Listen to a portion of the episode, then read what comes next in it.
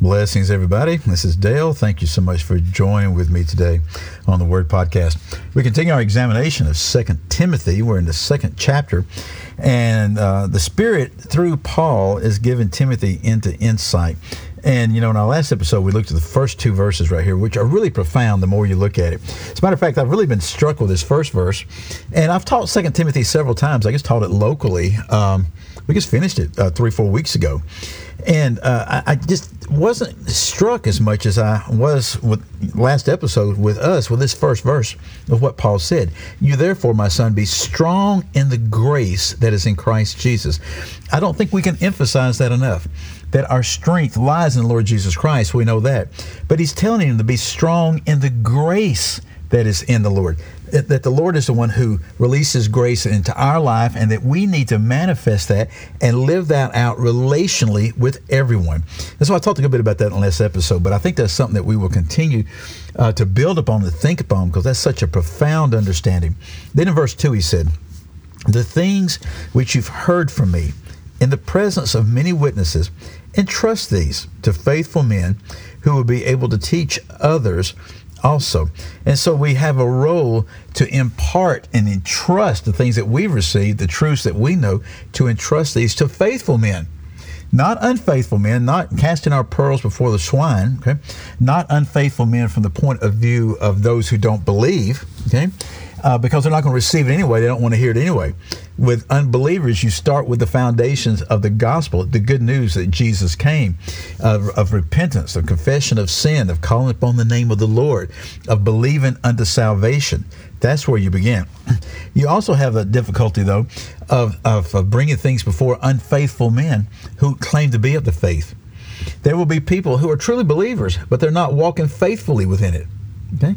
And you have to work through that and realize, okay, I'm not going to put them in a leadership position and give them and impart into them and entrust them with things unless they're faithful in their walk. Now we're at verse 3. He continues to give instruction to Timothy suffer hardship with me as a good soldier of Christ Jesus.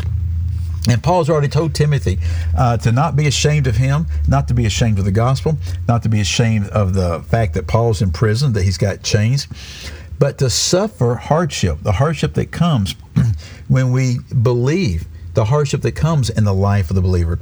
So he's telling him, suffer with me as a good soldier of Christ. And then he gives some examples of uh, how we live life and some things that give insight into this. Verse 4, he says, no soldier in active service entangles himself in the affairs of everyday life so that he may please the one who enlisted him as a soldier. Excuse me. So, what the Spirit is telling us is that someone, a soldier who's in active service, okay, that's interesting. In active service, you don't get caught up in what some translations call civilian pursuit, the affairs of this life. They're focused upon the battle they're focused upon the war. Okay, they're focused upon what they're doing as a soldier. And he said, we're the same way. We don't need to get caught up in the civilian affairs, the entanglements of everyday life. And I think way too often we as believers do that. And the body of Christ as an organization does so much of what the body, and I mean the true body, the true organism, so much of what the true organism, the body of Christ, gets caught up in are the cares and the concerns of the world.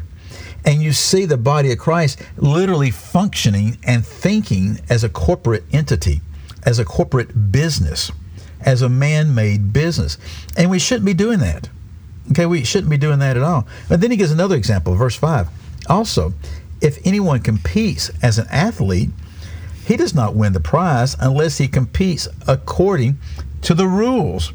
So you can't sit there and create your own rules and compete the way that you want to and expect to win the prize.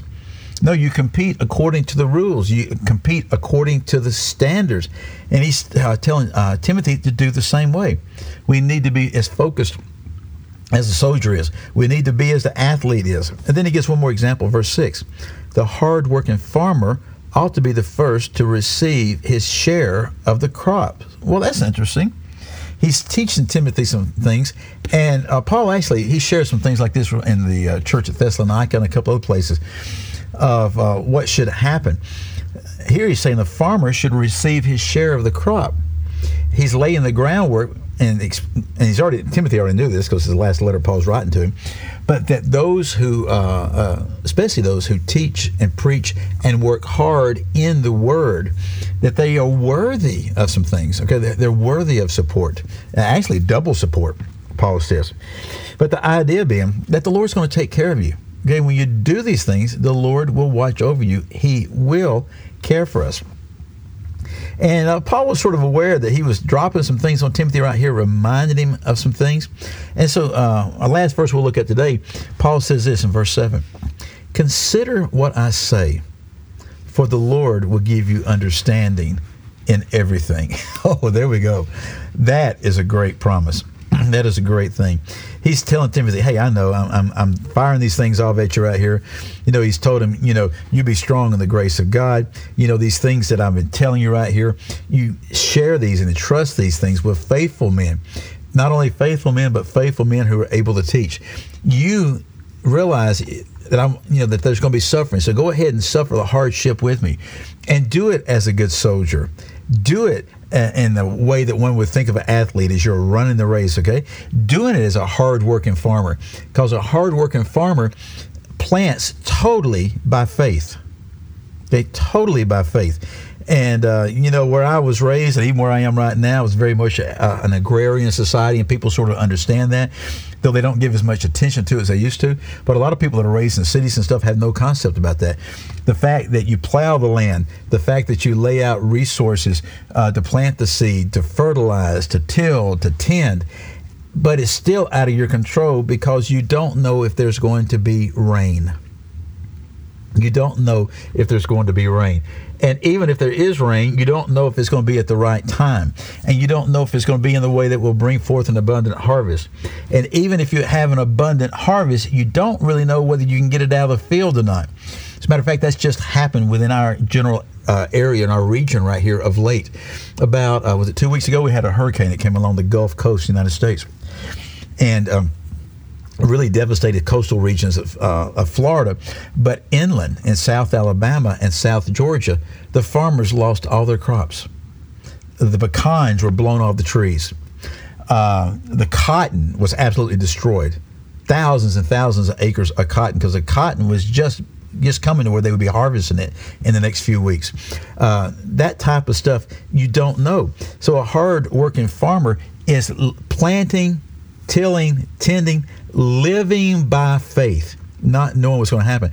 But when he brings forth the crop, he's saying here that he will receive his share from the crop. And so these are truths that we need to understand because they uh, really speak and give us insight into our life and who we are as believers. So let's do the same thing that Paul told Timothy to do. Consider what the Lord is saying here. The Lord will give us understanding in everything. Okay? Seek Him first in everything. He will give understanding. Again, I'm Dale. I thank you so much for being with me. I'll see you again next time. Goodbye.